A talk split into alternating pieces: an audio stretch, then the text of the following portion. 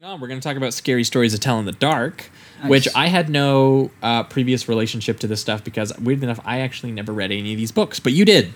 Yeah, yeah. You were scared a, shitless a by some of these stories. ago, so I don't remember a lot of the the specific details. But this is based on a bunch of children's stories Short that stories, were uh, particularly horrifying for, it sounds like, a generation of children. and especially because of the the grimy illustrations that these came with. Right. I, I think that that's really what people focus on when it comes to the uh, the nostalgia of it. Yeah. I, I would argue that Like- a lot like- of like- like people don't work. remember the specific stories as much as they remember the illustrations that came with them. Right. Because those are the things that when you closed your eyes when you were 10 that you were like, why am I seeing this? I should not have bought this book. Mom, what are you doing?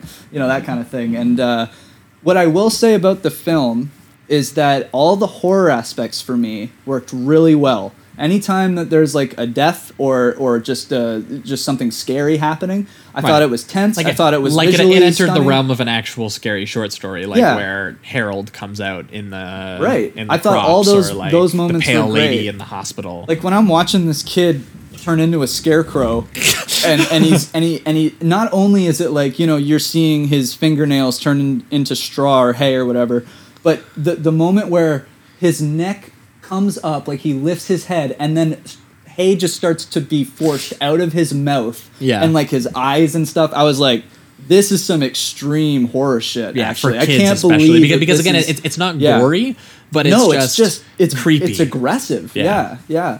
And uh, there's there's a few moments like that. Um, the the what, what's his name? Like the jangly man or something the jangly. like. I love the jangly man. He was great. He was great. He had a, some especially uh, good moments when he's kind of like he's squeezing through these metal Oh yeah, metal. Uh, um, it's the jail cell. the jail cell. Yeah, no, it reminded, reminded me of that bit in Split when uh, uh, Yeah, James McAvoy tries to like bend the bars there, yeah, ex- and he's except like, like, screaming coward at him and yeah, stuff. Like, trying to get inside. That those all those moments worked well for me. What what didn't work well for me Was, like, the all the like narrative yeah. stuff. And I don't think none of the kids were bad. I thought they were actually pretty good. It's just I felt it was really cheesy when it came to the writing. Like we like for fuck's sakes, we have a line that's like uh, you don't read the book. The book reads you. and you're just like, dude, like no. Come on, man. Yeah, come on. You knew there's no fucking way that the writer was like, "That's some deep good shit." That's the most cliche kind of thing. Yeah. like pe- parodies make fun of that. You know what I mean? Yeah, I'm pretty sure I literally leaned over to you, and for the first time in like 10 years, like since high school probably, I thought of the Soviet Russia. Like, I guess it was one of the original memes uh, Oh, yeah. back in the day, where it was like, in Soviet Russia, the book reads you. Yeah, the car drives you. yeah. like, like I literally sure. leaned over and said that to you while we were watching the movie. Like, that's Yeah. how. Like, I, it, I definitely agree so with obvious you. right there. you Yeah. know? It's just and there's and to be honest, that's one of the more specific ones I can think of. Um, but the rest of that kind of those those moments, the dialogues between the kids have a lot of that.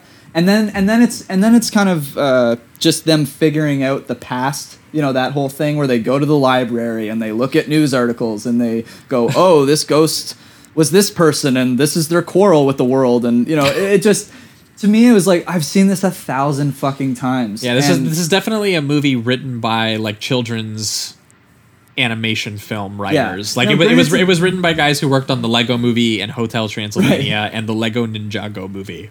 Oh, okay. Well, yeah. There you go. So like they they they wrote this movie and and yeah, it does feel like they're mostly just loosely trying to fit. And I, I will be honest, I do think that on a plot level, they actually don't do a bad job of connecting all of this into Yeah. like a story that makes sense. I agree with that, but it also reminded me a bit too much of Um, the Goosebumps movie that See, came out. Yeah, I haven't seen the Goosebumps and movies. it's that's essentially what It's it is. the same it's like thing, though. They just R.L. tie the stories comes together. in, and then all his stories get unleashed into the world, and then they deal with them. And I'm Right, like, so well, that's pretty thing. much what happened here. Except with this one, they mix it. It's kind of like they mix uh, the horror is just more horror with with goosebumps in this one because Okay. they're like because the characters that they deal with in the movie are things that they were the the it was like the most scary story that they were told as a kid for them Right. so that's what comes after them so you have a mix of like your greatest fear which is like the it thing and then you have the Goosebumps thing, which is the stories that are coming to life, and then they slap so yeah, it actually is an exact mix of those two Yeah, things. yeah, I- I can see the pitch meeting right now. yeah,